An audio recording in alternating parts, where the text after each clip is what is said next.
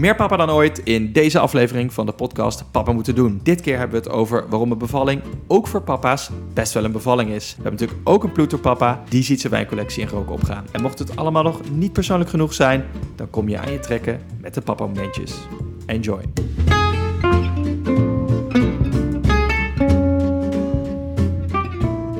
Hoi, hallo en welkom. Je luistert naar de podcast Papa Moeten Doen.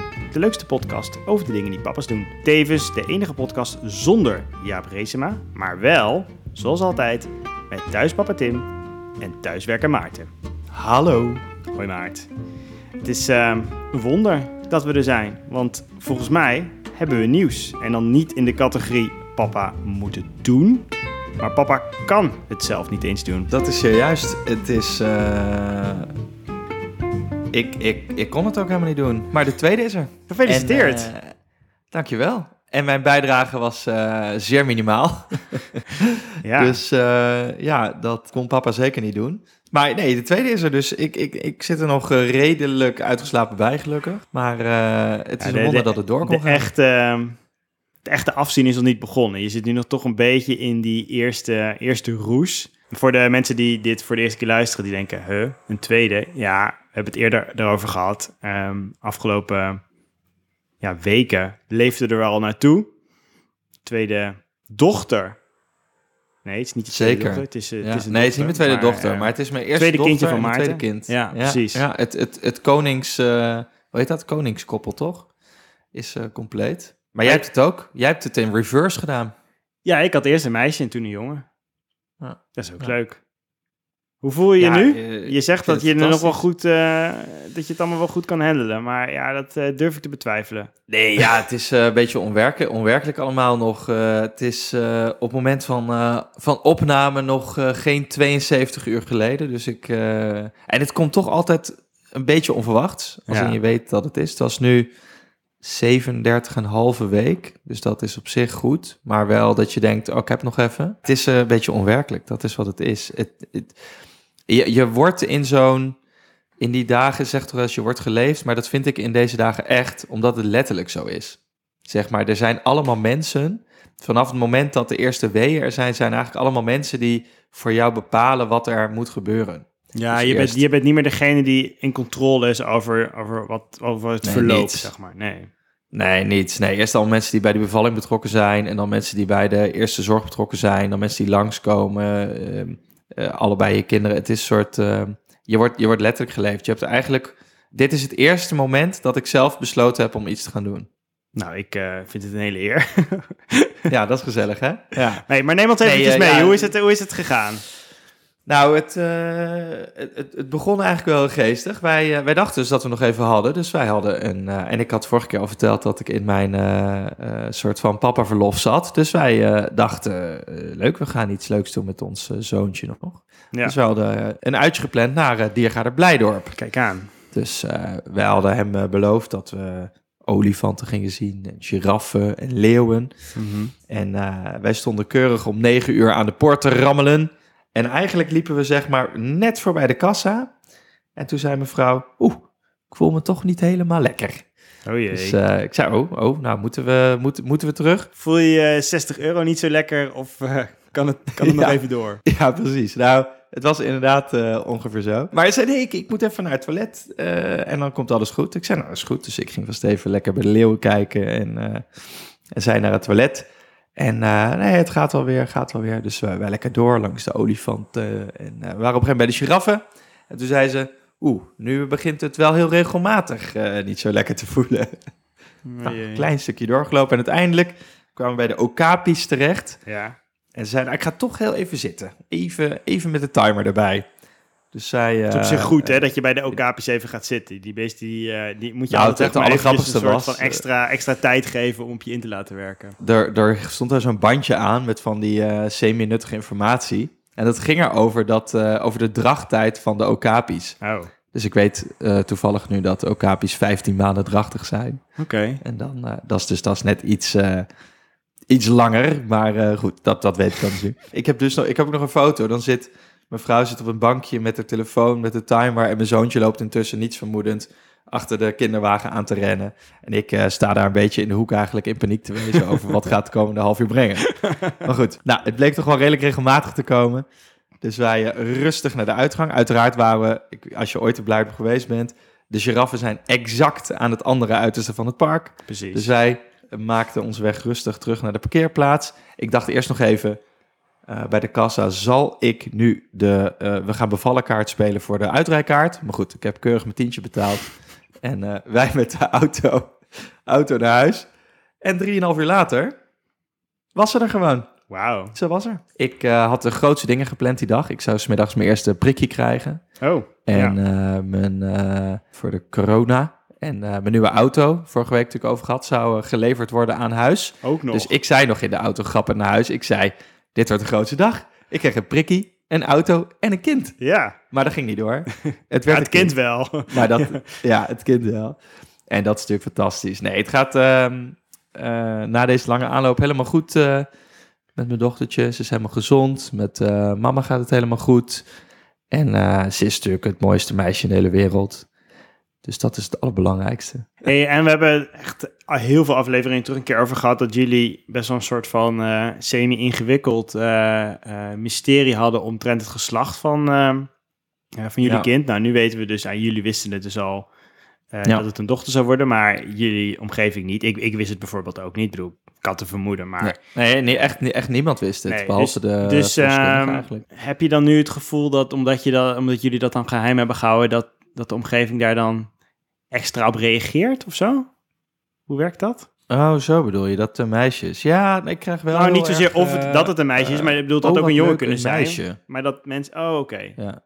Maar ja, nee, ja, ik weet niet. Mensen reageren wel heel, heel sterk op. Zo, iedereen benoemt wel heel erg dat het dan een meisje is. En veel mensen vinden het wel leuk dat het een meisje is, omdat we dan al een jongen hebben, volgens mij.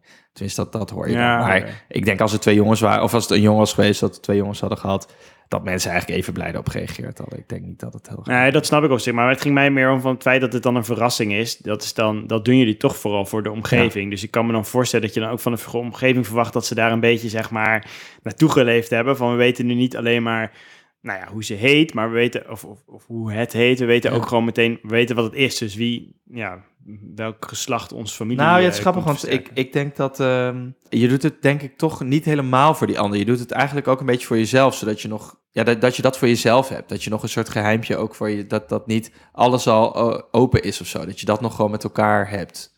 Ik weet niet, ik weet niet of, je, of ik het per se voor die reactie van mensen dan Ja, doe. ja. Maar, maar het is wel grappig, mensen reageren er wel sterk op natuurlijk. Nou, Dochters zijn maar leuk. goed, ik, eh, ja, ik, ik, eh, ik- vind het wel weer een ervaring. Het is, het, het is ergens natuurlijk vergelijk met de vorige keer, maar ook weer anders. Vorige keer moesten we een tijdje in het ziekenhuis blijven, nu, nu niet. Was het de bedoeling om het thuis te doen? Of was het, kwam dat gewoon zo uit?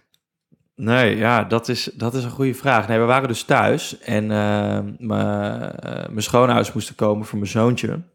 En eh, ja, toen konden we nog wel naar het ziekenhuis. Alleen dat was wel een beetje krap geworden. Dus toen, en alles was op zich thuis. Dus toen hebben we eigenlijk toch de, terwijl het was de bedoeling dat we naar het ziekenhuis zouden gaan. Maar toen hebben we eigenlijk de split-second beslissing genomen dat we toch maar thuis gingen doen. Toen braken de vliezen en ja, je, weet, nou, je- Ja. je, weet een beetje hoe het gaat. Dus dan, ja, ik weet niet, het, het voelde van eh, misschien toch wel handig om dan niet meer ha- ha- gehaast naar het ziekenhuis te gaan. Maar jij had nu nog die oude auto En- natuurlijk, dus had op zich gekund. Eh, ja, nee, ja, maar nou, ik had, ik had nog een geleende. Hè? Oh. Dus dat, eh, dat was ook, ook lullig geweest natuurlijk. Nee, wat, ja, dus het, het, het, het, het was niet bedacht van tevoren dat het thuis ging. En ik moet zeggen, ik zou het ook niet per se aanraden. Als in, als ik nog een keer zou mogen kiezen, het was prima hoor. Maar ik zou denk ik gewoon lekker naar het ziekenhuis gaan. Want nu was er, eh, alles was helemaal goed, maar er was een kleine complicatie aan het einde. Dus wij moesten daarna toch nog heel even naar het ziekenhuis. Ja. Gewoon voor een soort van check. En we waren ook een paar uur daarna weer gewoon terug. Maar toen dacht ik, ja, als we nu in het ziekenhuis waren geweest... ja, dat was gewoon echt zoveel makkelijker geweest. Nu moesten we toch eh, haar weer inpakken en meenemen. En toen dacht ik, ja, als je daar bent, dan is er eigenlijk alles al gewoon klaar.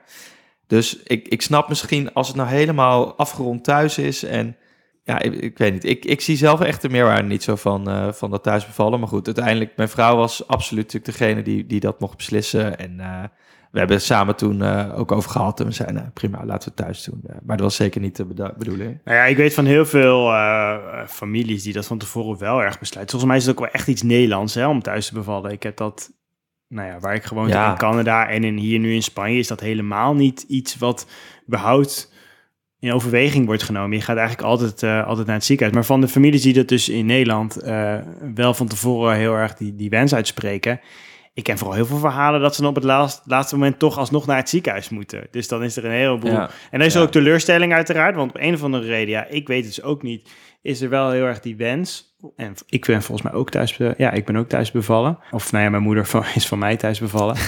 en, en van mijn broertje ook. Dus, dus ja, dat, dat is al heel lang, is dat zo. Ja, maar ja, ik, ik, ik hoor heel vaak het argument van ja, je eigen omgeving en weet je wel dat. ja, maar dus ook en- gewoon en je eigen, eigen lakens en, en, eigen, Ja, en eigen zooi. ja, maar, ja, maar dat is dus. Ik, heb daar wel een observatie over, want dat zeggen mensen zat. Inderdaad, je hebt je eigen dingen en je krijgt zo'n kraampakket van je, eh, of zo'n beval, bevalpakket, of ik weet niet hoe het heet, van de verzekering. En daar zitten dus allemaal, eh, ja, weet ik veel, alles wat je nodig hebt, eh, zit, zit eh, met, ehm ik van die plastic matten en... Oh, maar die had je dus al wel. Een soort do-it- do-it-yourself at home eh, pakket. Voor Ja, je wordt eigenlijk altijd aangeraden om dat wel te doen. Want het kan natuurlijk altijd zijn dat je ineens gaat dat, het soort, dat je niet meer weg kan. Dus het wordt eigenlijk ja. gezegd, je moet dat eigenlijk... Die verloskundige zegt, je moet het gewoon doen. En dan gebruik je het niet. Maar het kwam eigenlijk... Er, er staan dus twee mensen, dus was verloskundige en al een kraamhulp, die is er dan bij. En jij bed staat op klossen. Er liggen allemaal plastic dingen op en handdoeken en, en verbanden en weet ik veel allemaal. En er staat een rek in bed. En dus het, het is al helemaal niet meer jouw kamer, weet je wel. Het, het wordt gewoon... En er stond... De, de, de strijkplank stond ernaast met allemaal klemmen en, en scharen en weet ik veel. Ze zei, ja, ik ga het niet gebruiken, denk ik hoor. Maar ik zet het vast neer, weet je wel, dat soort dingen. Zit er toch steeds En- naar te ja, kijken van wat is dat nou weer? Ja, nee, maar weet je, en er zitten ze allemaal, ja, er staan mensen in je kamer. Het, is echt niet meer jouw kamer op dat moment. Dus Nee. dat, dat, je bent zo lekker thuis. Ja, nou ja, nogmaals, iedereen moet echt zelf weten. Ik, ik, ik wil niemand veroordelen, maar voor mij was dat, ik had die emotie gewoon niet. maar goed, het, het hielp niet mee dat wij daarna dus nog even weg moesten. Nee. Ehm, dus dat, dat eh, maar was geen, was geen paniek, maar toch, ja, je- dan heb je toch niet helemaal die ervaring van... Maar dan laat je de, de, de baby laat je dan achter? Of, of die neem je dan mee? Nee, die, die gaat dan dus mee. Oké. Ja. Ja, dat, dat hoeft er niet, maar dat, eh, dat, dat, ja, dat raden ze dan wel aan. Als in dan, dan doen ze ook de laatste checks en zo, die gingen ze dan daar doen. Ja, dus de verloskundige ging ook mee en eh, eh, zo, zo, zo gaat dat ja dan. kijk, ik, kijk, een Trouwens- ziekenhuis is natuurlijk ook geen fijne plek om te vallen. En ik kan me ook voorstellen dat je daar niet... Zo. Ja, je wil zelfs... Wij als bijstaanders krijgen er ook niet soort van lekkere vibes van. Van oké, nou dit is... eh, eh, het verschilt natuurlijk een beetje per ziekenhuis. En je hebt natuurlijk ook wel een soort van meer hotelachtige situaties... waarin het iets meer huiselijker is. Maar het blijft altijd een beetje een vreemde plek. Maar het is wel de plek waar zeg maar... wat er ook gebeurt... er is iemand die ergens wel iets van weet... En eh, Ja. ja. dat geeft ook een soort van voldoening. Van ja, oké, ik ik kan hier gewoon blijven. En, en als er iets aan de hand is, of alleen maar het vermoeden dat er iets aan de hand is, dan is Ja. er iemand die hier dat kan doen. Dan hoef ik niet Nou, naar een andere dat- plek, dat- of er hoeft er niet iemand van een andere plek te komen. Dan is het gewoon, ben ik gewoon op de plek waar het allemaal kan gebeuren. Gewoon eh, one, one-stop shop, zeg maar. Ja, nee, dat is het. En het komt ook in Nederland door die... Je hebt die verloskundige laag ertussen, wat vast al heel veel voordelen heeft. Maar daardoor heb je ook in het ziekenhuis... als je gewoon normaal niet medisch naar zo'n beval... eh, hoe heet dat? Een eh, geboortecentrum of geboortehuis of zo gaat... wat er dan onderdeel van is... dan heb je ook jouw verloskundige daar... en is er geen gynaecoloog in principe bij. Dus anders dan volgens mij in andere landen... is niet per se de gynaecoloog bij je bevalling... Nee. En dat zorgt denk ik ook voor dat je dat dus daarom in Nederland wat gemakkelijker ook thuis bevalt. Maar die eh, verloskundige vertelde overigens dat heel weinig mensen dat nog doen. Hm. Dat zij bijna altijd naar het ziekenhuis moet. Maar goed, eh, nou, het, was, het was helemaal prima. En eh, ik moet zeggen dat ik nu... Het is een klein beetje bezonken, maar ik, ik ben nog steeds wel een klein beetje onwennig dat ze blijft of zo. Eh, de baby. Dat, ik weet niet of jij dat, hoe jij dat hebt ervaren, maar ik, elke keer ik er, als ik er vast heb, dan...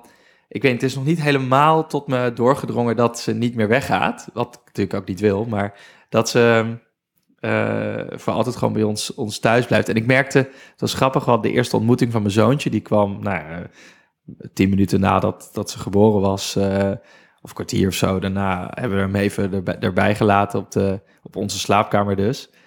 En die, eh, ja, die, die, die was daar een beetje onwennig, wat ik ook snap. Er stonden vreemde mensen ook in die kamer. Stonden dat die gekke scharen er nog en, eh en een bloed Die scharen, alles was er nog en Oh, ja. bloed. En Ja. weet je, gewoon, Ja. nou niet op de muur gelukkig. Die dacht, maar wat dat zei ik dus. Dat, Wat is hier gebeurd? Dat zei ik dus gewoon tevoren tegen Vloskunde. Moeten die nog een extra, zo'n extra kleedje bij? Maar zei nee, ik ga het in de het komt allemaal goed. Het ging allemaal goed. Nee, maar dus, um, maar hij, en ik merk dat hij nu langzamerhand is hij uh, daar een beetje gewend mee aan het raken. En ik ga eigenlijk door hetzelfde proces. Dus dat vind ik wel geestig. Wij, zijn ze eigenlijk samen nu, zijn wij aan het wennen aan haar. En uh, ik, ik weet dat er, dat, we hebben het daar een keer over gehad. Ik had bij hem ook, ik, ik, ik heb gewoon een paar dagen nodig om daar dan uh, aan te wennen of zo. Ik ben niet meteen helemaal dan van, oké, dit is het nu. Het is een soort van, oh ja, ja, ze is er nu. En ik even een soort, weet je, die, die situatie aftasten. Maar het is natuurlijk ook best wel een invasie, want het is niet dat je zeg maar even een, een kattenleen hebt of zo, of een ander huisdier. Je hebt gewoon een, een nee. kind wat van jou is en dat blijft. En dat gaat ook gewoon op den duur, misschien eigenlijk al vanaf het eerste begin, maar wel steeds uh, duidelijker, ook de, nou ja, een beetje een soort van de synergie bepalen, zeg maar. En ook hoe, hoe jullie ja. als gezin, zeg maar, verder vormen. Daar gaat, gaat zij ook heel veel invloed op hebben. Nu gewoon puur omdat jouw vrouw met haar druk bezig is en daardoor minder tijd heeft voor jou en voor, voor, voor je zoon. Dat zal natuurlijk ook wel wennen worden. Uh, maar ook gewoon dat zij een bepaald karakter heeft. En dat gaat natuurlijk ook, ja, dat gaat langzaamaan, gaat dat gewoon een plek innemen in jouw huis. En dat gaat, daar ga je gewoon, ja, dat gaat gewoon gebeuren. Ja, nee, ja, dat, dat uit, uiteraard. Zij heeft zo'n andere behoefte nu ook dan mijn zoontje. We hebben het daar ook al eens een keer over gehad van... Eerst ben je ze als het ware in leven aan het houden. Dus dan ben je erg bezig met die voeding en, en dat soort dingen. En dat is eigenlijk heel erg, nu, nu merk dat weer heel erg. Dat is meer de science. Want je krijgt een soort schema... En je moet je aan bepaalde hoeveelheden eigenlijk houden. En ze kijken nu met hoeveel procent ze mag afvallen. En hoe vaak ze gevoed moet worden elke paar uur. En weet je, al dat soort zaken. Dus dat is veel meer ja, dat, dat, dat zit vast aan bepaalde soort regels waar je, nou, dan, uh, uh, om, omdat dat uh, goed bevonden is, je aan geacht wordt te houden. En we zijn met mijn zoontje natuurlijk nu meer in de situatie dat je hem ook aan het opvoeden bent. Dus dat is veel meer een, precies, een soort ja. art. Je hebt veel meer vrijheid eigenlijk in hoe je hem opvoedt. Het zijn natuurlijk wel een soort normen.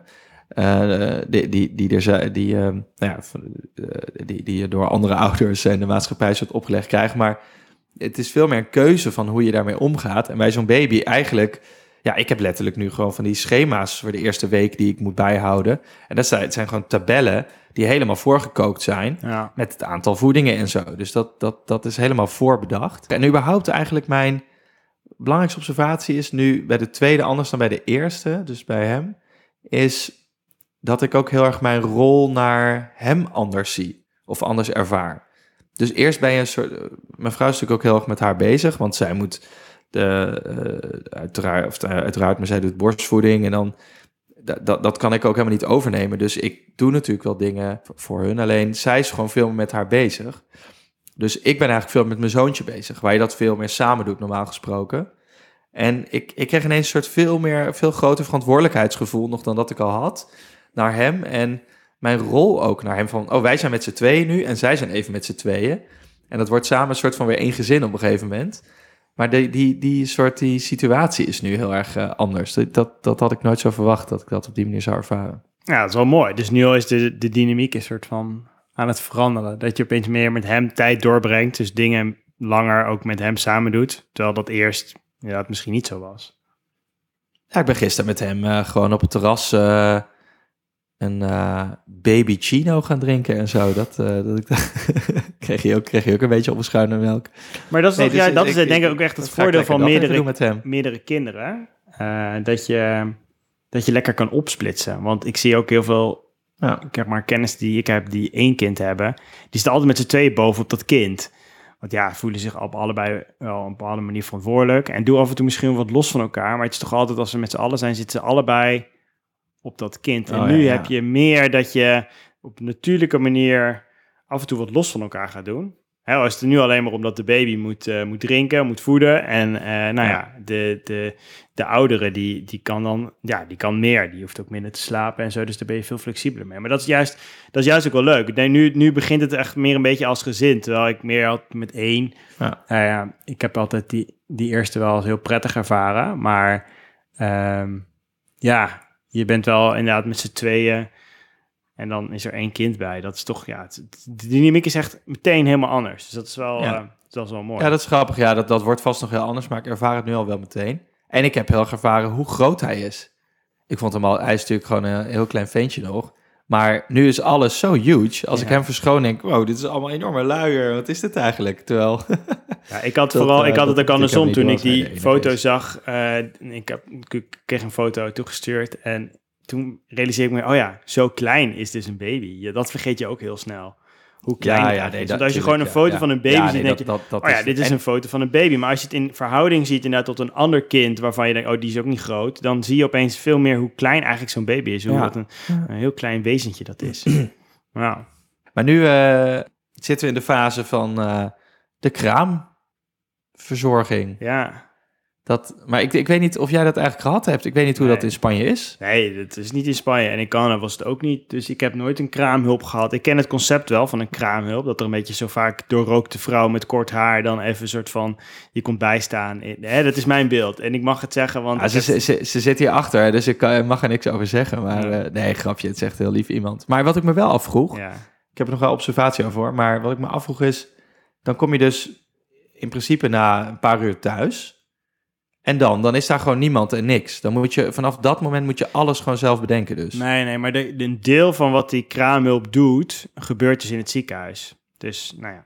ja, ja, ja. Maar- maar dan beide keren naar het ziekenhuis gaan, dus je zit daar vaak dus nog een, een nacht extra. Volgens mij zelfs na de bevalling, hier in Spanje is volgens mij zelfs twee nachten of drie. Maar als het zeg maar goed gaat, dan kan je, kan je verkorten. Op een gegeven moment wil je ook naar huis, hè? Bedoel, zeker bij een tweede. Dan denk je op en Nee, als alles goed Ja, is, dan denk je van het is wel gezegend. Maar dan komen er dus soort van mensen, hè, als alle checks en dingen klaar zijn, dan komen er mensen die je meer gaan begeleiden met het, het, het eh, volgens mij de, eer, de nacht ook, is er een soort nachtzuster die komt dan de verschoning doen, zodat de moeder Ja, kan ja. doorslapen. Dus dat, dat helpt er even doorheen. Maar ja, op een gegeven moment, als alles dan goed is en, eh, en, en klaar, nou, dan eh, helpen ze je nog, zeg maar, om die, eh, die, die baby die, die kinderstoel of die autostoel in te krijgen. En dan is het uh, tudeledokie. Veel succes ermee. En dan rij je Maar naar ja, want ze, ze, ze leggen het je dus niet uit thuis met, jou, eh, met jouw kraan en jouw, eh, jouw dekens en weet je, gewoon met jouw spullen. Nee, nee, je moet weten hoe je eigen spullen werken. Eh, Je moet dat, ja, dat klopt. Ja, er is niet iemand die soort van in de omgeving waarin het moet gebeuren, je heel hands-on meeneemt in van oké, nou hier staat dit of je hebt dit bijvoorbeeld heel onhandig ingedeeld, weet je wel. Je denkt dat dit een goede plek is Ja. om flesjes te maken, maar dit is een hele slechte. Ik bedoel, dat soort praktische dingen, nee, dat, dat is een beetje proefondervindelijk eh, gebeurt dat. Dus, maar ik heb dat niet echt als een, als een probleem ervaren. Maar wat ik wel vond dat, jij zei dat net over dat soort van wetenschappelijke deel, dat je nu gewoon heel erg op de tijd en op de hoeveelheden en op dat soort dingen zit. In het begin bij een baby en daarna wordt het Ja. meer een soort van, ja, kan je meer je eigen creativiteit daarin in zoeken bij het, bij het opvoeden. En kan je zo gekker gaan als dat je wilt. Maar ehm, ja, ik had wel af en toe het idee van, oh, dit zou dus any other, iemand zou dit ook kunnen doen. Want kijk, mijn vrouw moest erbij zijn, want die gaf borstvoeding. Maar ik Ja, voor jou. Ja, was zeg maar, ja. tuurlijk, je wilt ook wel een beetje bonden met zo'n babytje, maar ik had altijd wel het gevoel, oké, eh, het moet weer slapen, weet je wel. Er is elke keer, wat de tijd was ook Ja. wel weer heel beperkt. Dus eh, je Ja, bent zo'n wel luier mak- verschonen kan iedereen. ja, je bent wel makkelijk, ja, zo'n flesje eh, maken als ja. dat, als dat is, of iets, ik weet niet wat je, wat je, of ja, gewoon überhaupt ook voor je vrouw zorgen, dat, dat soort dingen, ja, dat, ja, het zijn allemaal van die dingen, Nou dat, ja, denk, dat is wel gewoon, dat zou je uit kunnen besteden, bij wijze van spreken, van nou, breng het maar terug als het, eh, als het, als het, als het een beetje klaar is of zo, maar... Ja, precies. Ja, maar ja, het is natuurlijk ook die eerste paar dagen. Tenminste, ik merk dat ik het dus wel nodig heb om een beetje eh, aan het te wennen en zo. Ja, maar die eerste paar dagen Maar is nog ik- prima, maar op een gegeven moment dat die dagen worden weken en die weken worden Nee, maanden. ja, dat is natuurlijk, dat, dat is natuurlijk, eh, nee, ja, kijk, de komende half jaar kijk ik niet echt naar uit. Maar ehm, dat, dat, dat, daar komen we wel weer doorheen. Maar met die kraamhulp, ik had nog even iets over zeggen, want die, ik, ik begrijp altijd, ook van andere papa's, het is een beetje hit or miss, weet je wel, van sommigen die zijn heel hands-on, die gaan eh, gewoon lekker aan de slag, maar er zijn er ook die, ja, die, die, die, die vinden eigenlijk vooral dat je het zelf moet doen, die zijn meer aan het opletten en zo, maar... Wij hebben nu overigens hele fijne, dus die, die ging meteen. eh, wij, wij waren ietsje later dan ik had eh, doorgegeven terug uit dat ziekenhuis. En zij was al thuis, had het bed al verschoond. En Hm. ze had gewoon alle zelf lakens gevonden en zo. Dus die ging gewoon lekker aan de slag. Maar ik vind wel heel handig dat zij dus met sommige dingen even meekijkt. Want je bent toch weer een beetje, oh ja, hoe doe je nou zo'n piepkleintje weer een balt? En eh, eh, wat is nou handig met eh, het flesje en met de borstvoeding voor mevrouw? Nee, weet je, al dat soort dingen. Dus dat is handig. En zij doet dus ook echt best veel taken nu. Dus zij is gewoon aan het koken soms. En zij, zij doet de was. En ze maakt eh, beschuit als er visite is en zo. Dus dat is echt... Je hebt echt even iemand een paar dagen die niet alleen... aan de ene kant helpt gewoon eh, met die baby. Maar aan de andere kant is er gewoon ook even je soort assistent in huis. Wat echt best wel handig is. En ik ben denk ik ook wel heel blij dat het dadelijk weer afbouwt. Want er is ook de hele dag dus een, een vreemd iemand in je huis. Maar eh, ik, ik merkte, nu vind ik het eigenlijk best wel lekker dat ze er is. Meer, meer dan ik me van vorige keer kon herinneren, omdat we toen na een aantal dagen pas uit het ziekenhuis kwamen. En toen konden we eigenlijk ook de meeste dingen al wel, waren ook weer een beetje aangesterkt al. Maar nu is het eigenlijk wel lekker. Bijvoorbeeld, ik zit dit nu op te nemen. En uh, de kraamhulp, die is op mijn zoontje aan het passen nu. Nou, Ja. dat is toch wel weer uh, super ideaal. En zij kijkt dus, alleen je voelt je ook wel een beetje dus dat je er tevreden moet houden. Dus s'nachts moet ik dan invullen in dat schema hoe het, uh, hoe het zit. En dat, nou, dat, dat gaat ze 's ochtends niet zitten controleren. Maar ik weet wel dat ze het ziet. Dus ik wil natuurlijk dat wel even netjes bijhouden dan. Zodat, zodat ik niet in mijn kop krijg, zeg maar. Ja, wel een beetje. En hoe lang duurt dat dan, zo'n kraamhulp? Ja, dat is, dus heel vaag. Want dat is niet een lekker overzichtelijk schemaatje of zo. Dat moet ik dan de, moest ik eerst keer vragen. Maar volgens mij, ik weet het dus ook helemaal niet precies... is het vier dagen de hele dag. Ja. En dan nog vier dagen een paar uur of zo. Dus ik denk dat ze... Ja, tegen het einde van de week is ze zeg maar wel... Uh, maar vier dagen de hele dag is best wel intens hoor. Ik heb hier af en toe dat, uh, dat ik gelijktijdig thuis ben met de schoonmaakster. En dan is natuurlijk wel wat Ja, maar de situatie is natuurlijk heel anders dan een reguliere dag. Nee, voor tuurlijk. ons is nu alles ook nog een ja. beetje chaotisch. En, Ja. en ze, weet je, we kunnen ook soms even gaan slapen, een uurtje en zo. En dan regelt zij gewoon dingen. Ja. Dus het is natuurlijk wel... Het is ik, ik echt, zou dit ook niet een mooie maand willen, uitvinding. Zeg maar, eh, ik, dat hele dat verloskundige gedeelte met dat je niet in het ziekenhuis bevalt en dat je dan, uh, nou ja, maar bij zo'n HBO met een echoapparaat zit. Ik ga nu heel veel mensen beledigen. Maar. Die, die, uh, dat snap ik gewoon echt niet. Dit, dit, is niet het officiële standpunt van de podcast Papa moeten doen. Nou, ik denk gewoon Nee, ben even in de groep, weet je. Iemand mag mijn beste bewijzen, maar ik eh, zie het ook echt vaak fout gaan. Dus ik, ik, Ja. ik merk ook gewoon dat... Ja. En dat niet omdat die mensen hun werk niet goed doen, maar omdat ze gewoon bepaalde dingen over het hoofd zien. Omdat het gewoon systeem is anders ingericht. Maar eh, ik wilde helemaal niet Ja. hier... Nee, maar ik ben, ik ben met je eens in ieder geval dat... dat, dat, dat, eh, dat die... ehm, ja, maar ik ben, precies, want ik ben het helemaal met je eens. Die, dat, die verloskundige laag snap ik... Ben, heb ik ook wel heel veel op- en aanmerkingen over. Ook in het kader van, de, eh, van mijn eh, meest recente ontwikkelingen. Maar de kraamhulp is wel echt ehm, een, fijne, Ja. een fijne toevoeging. Die Ja, gewoon heel, heel praktisch, hands-on, precies wat je zegt. Precies wat je Ja. nodig hebt. Iemand die gewoon, hè, zo, op het moment dat Ja. je thuis komt en alles toch weer even een soort van wennen is en anders is. En, of nou ja, in ieder geval eh, eigenlijk thuis bent, maar dat, dat in dat huis gewoon dingen wel echt veranderd zijn. Dat hij gewoon heel pragmatisch gewoon te werk gaat. Gewoon weet wat er met die baby moet gebeuren, maar ook gewoon direct kan bijspringen in een hele basale taken in het huishouden. Dat is gewoon goud. Dat is een echt, En ik vind het ook goed dat ze... Ik heb het idee dat ze ook goed weten wat ze dus met papa's aan moeten. Als in... eh, Nee, maar zij zegt letterlijk ook van... Nee, maar jij, ga, eh, eh, jij moet nu ook even gaan liggen. ja, en dan, ja. dan mag ik dat ook niet doen natuurlijk. Maar dan denk ik, oh, dat is eigenlijk ook wel lekker. Dus dat ga ik dan ook even doen. Als in, het is niet alleen maar dat ze met, met, met je vrouw bezig zijn. Ze zijn gewoon, eh, ze, ze, ze zijn echt even met het gezin bezig. En dat vind ik wel grappig. Dat had ik vorige keer dus ook niet zo gezien. Dus dat vind ik goed. Maar goed, ik denk dat je ook een beetje geluk moet hebben. Maar dat hebben we blijkbaar. Hey, en nu is het dus tijd voor eh, kraamvisite. Dus dan houden we een beetje rustig aan.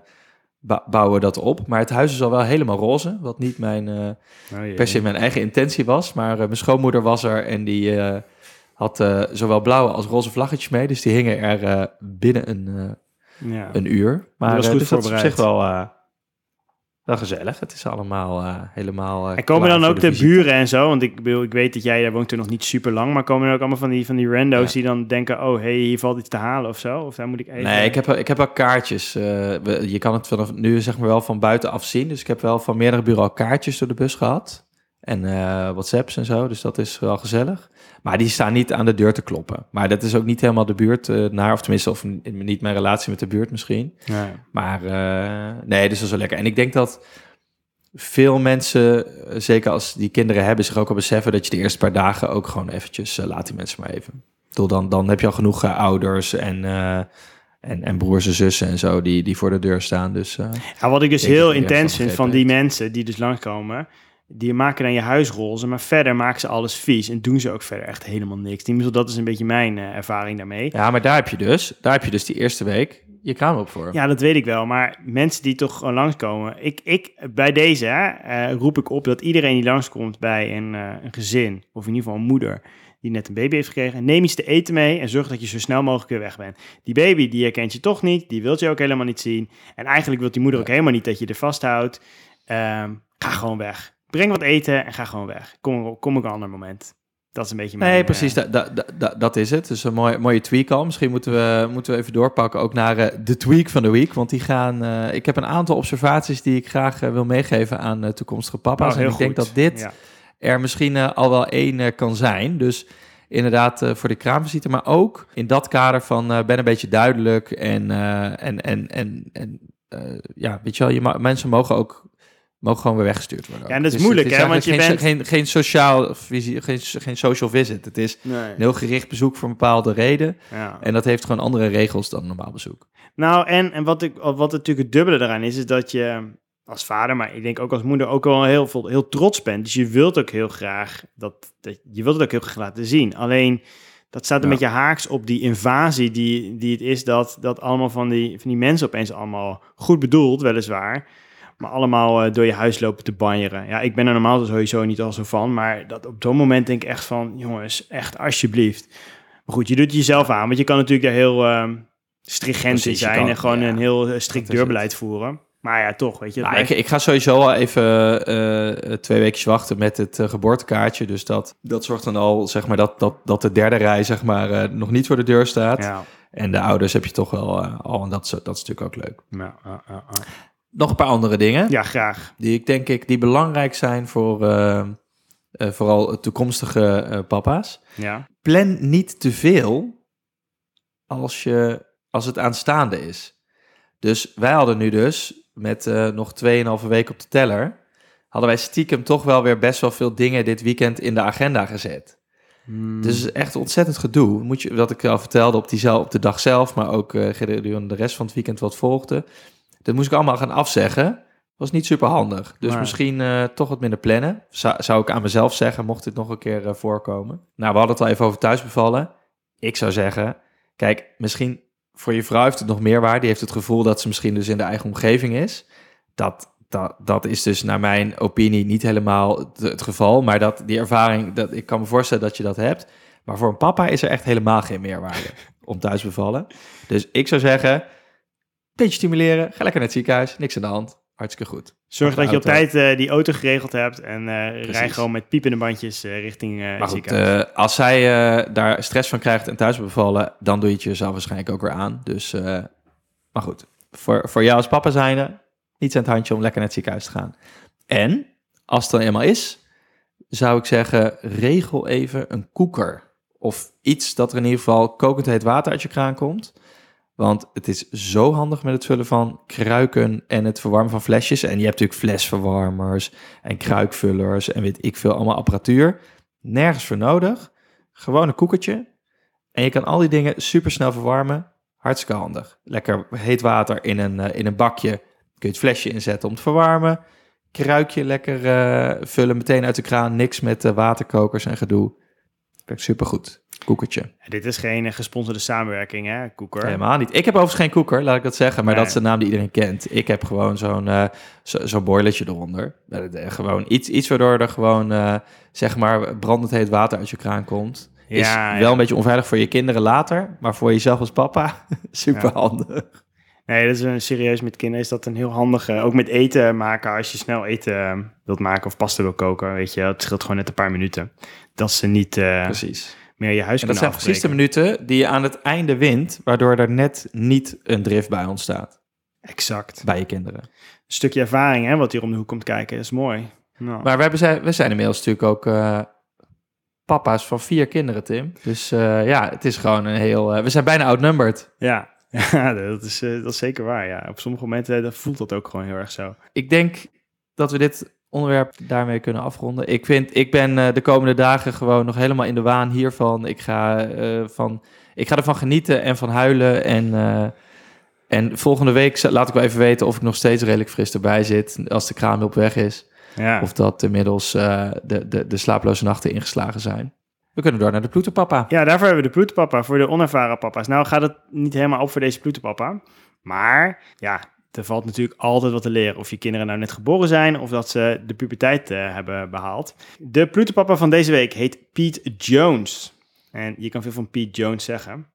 Maar een van de dingen is dat hij, eh, dat hij wel van een lekker wijntje houdt.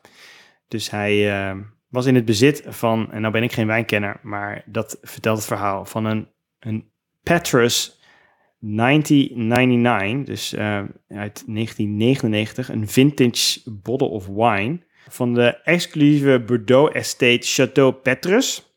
En die... Uh, Specifiek?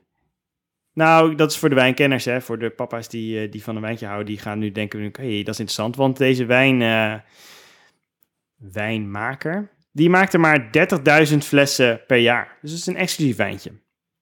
Nou goed, wat wil het verhaal nu? Okay. Is 30.000 exclusief? Ja, dat, dat weet ik dan dus al niet. Nou, dat is blijkbaar niet, niet heel veel. Nou, dus zie je maar, wij weten er niks van. Deze, deze Piet, die, uh, die had zijn dochter, uh, zijn 17-jarige dochter, beloofd dat ze een feestje mocht geven. Het is een beetje, uh, dit verhaal speelt zich over af in, in, in Spanje, in Madrid. En die, daar zijn de scholen dicht, dus zijn dochter die mocht een feestje geven. Vriendjes over, hè, corona is uit de wereld, of nou ja, bijna uit de wereld. Dus kom allemaal maar langs. Piet was zelf, volgens mij was hij s s'avonds de stad ingegaan en die kwam pas laat terug. De volgende ochtend merkte hij dat die fles, die ik dus net al noemde, deze Petrus 1999, vintage, weg was. Hij oh, kan dat... dat... Klonk, klinkt als een duur flesje. Ja, dat klinkt als een duur flesje. Ik zal het je vertellen. Dit flesje kost rond de 3000 euro. Oeh, dat is net jammer. Dat is net zeg maar de auto die ze op de 18e verjaardag had gekregen.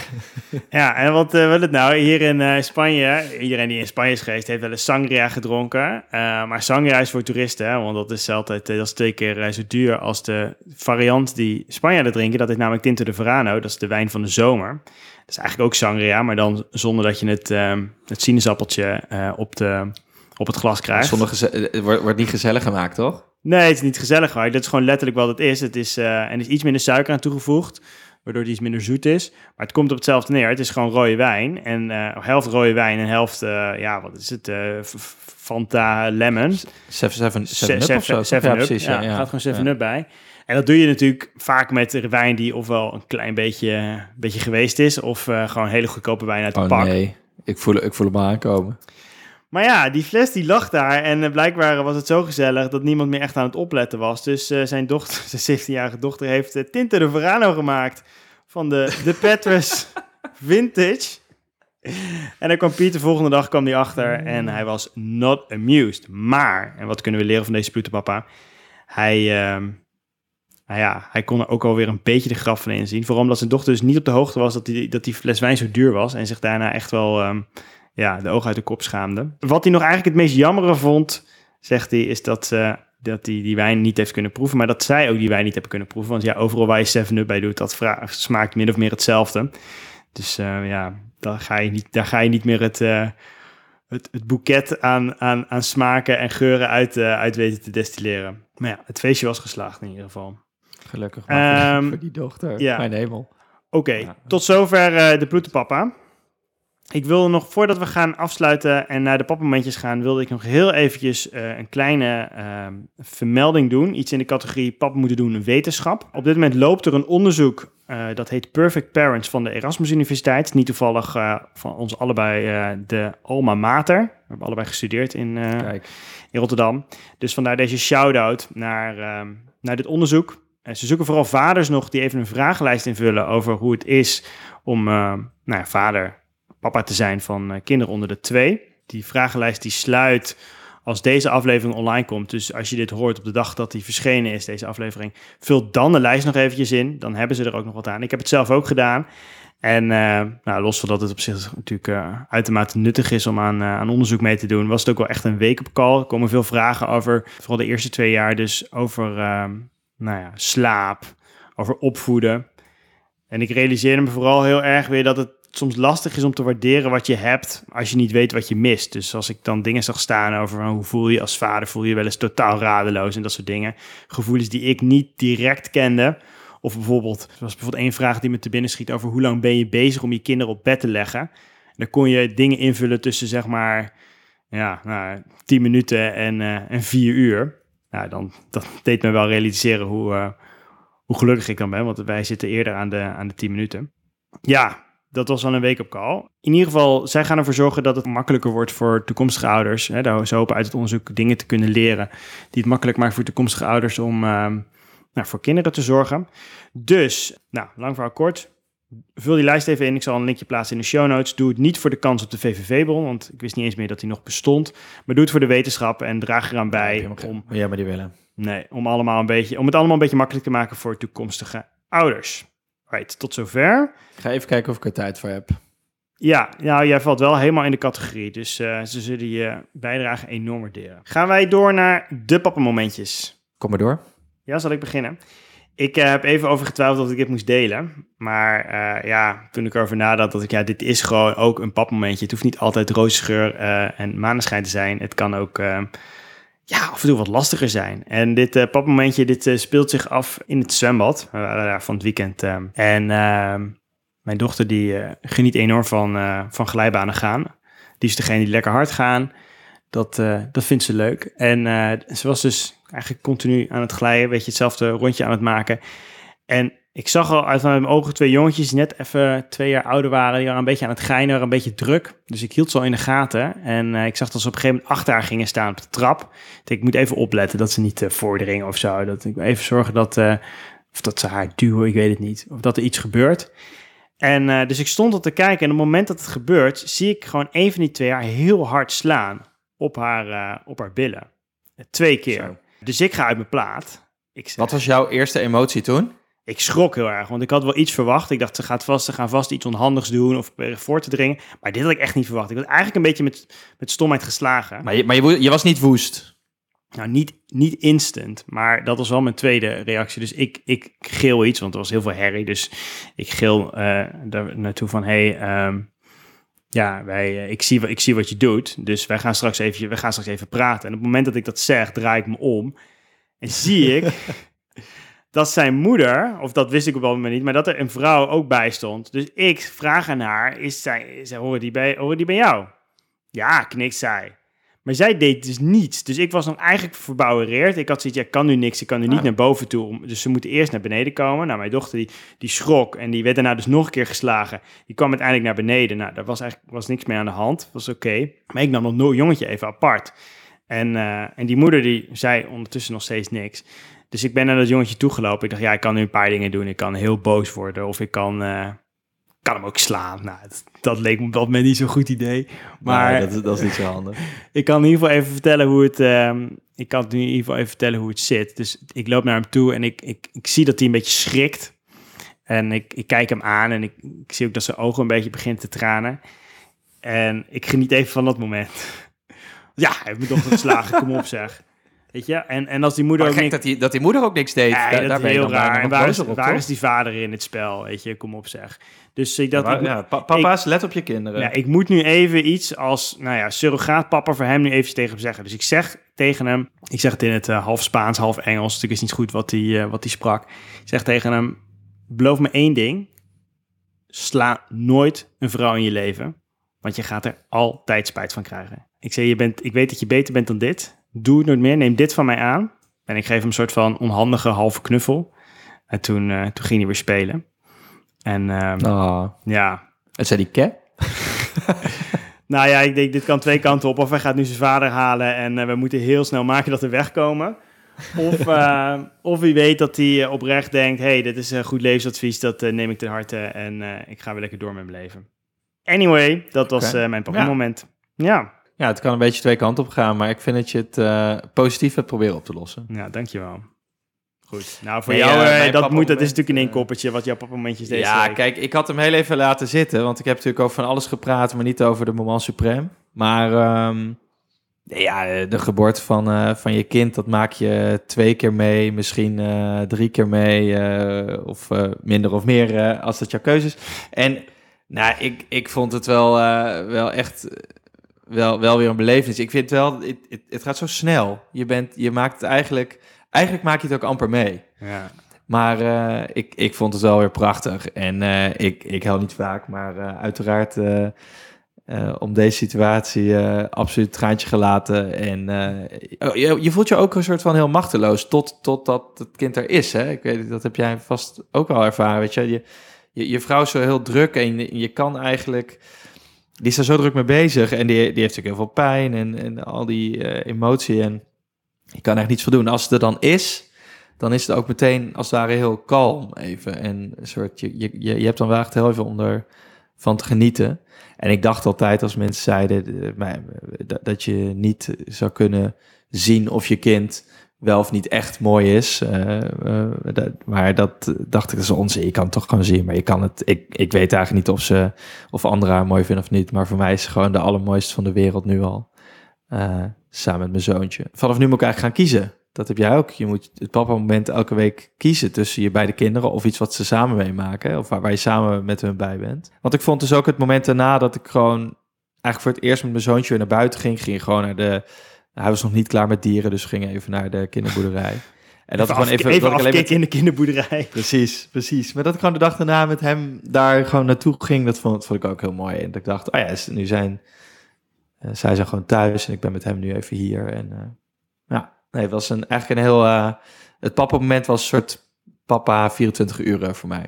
Nou ja, mooi. Het zijn unieke, unieke momentjes. Inderdaad, vanaf nu Zeker. wordt het kiezen voor jou. Wie, ja, ga je het combineren? Weet je, het, het wordt er niet makkelijker op eh, twee kinderen. Dat kan ik je wel vertellen. Het wordt er vast niet makkelijker op. En eh, om eh, te kijken of het daarbij blijft, gaan we het volgende week meteen doorpakken. Hebben over, komt er een derde of niet? Ja, en nog eentje erbij. Dat is natuurlijk nu de vraag. En nou, voor jullie niet meteen, maar voor ons wel. Mijn jongste zoon, mijn zoon is anderhalf.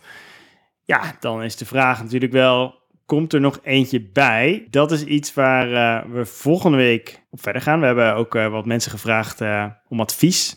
Mensen die al dan niet een derde kind hebben. Dus daar gaan we Precies. uitgebreid bij stilstaan. Er Dan, komt eh, pro-con-lijst en die gaan wij eh, geheel belangeloos door, door, doorlopen. Ja, precies. Dat is Niet volgende week. In de tussentijd volg ons op Instagram, papa moet het doen. Laat een review achter op Apple Podcast. En ik ben nog iets vergeten. Nou ja, heb je zelf wel of niet een derde kind? Laat ons even weten welke overwegingen we nog moeten meenemen. Ja, inderdaad. Mocht je denken, hey, hier heb ik nog iets over te zeggen, over dat wel of niet een derde kind, laat ook ons weten via Instagram in de direct messages. Kunnen je input goed gebruiken. En felicitaties voor mijn dochter zijn natuurlijk ook altijd welkom. Dat is ook waar. Wil je nou maar tegen feliciteren, kan dat ook via Instagram. En dan laten we dat hier weten. Volgende week in een nieuwe aflevering van Pap Moeten Doen. Dan zijn wij er weer. Ehm, ja, hopelijk Jij ook? Leuk dat je hebt geluisterd. En tot volgende week. Tot volgende week. Dag.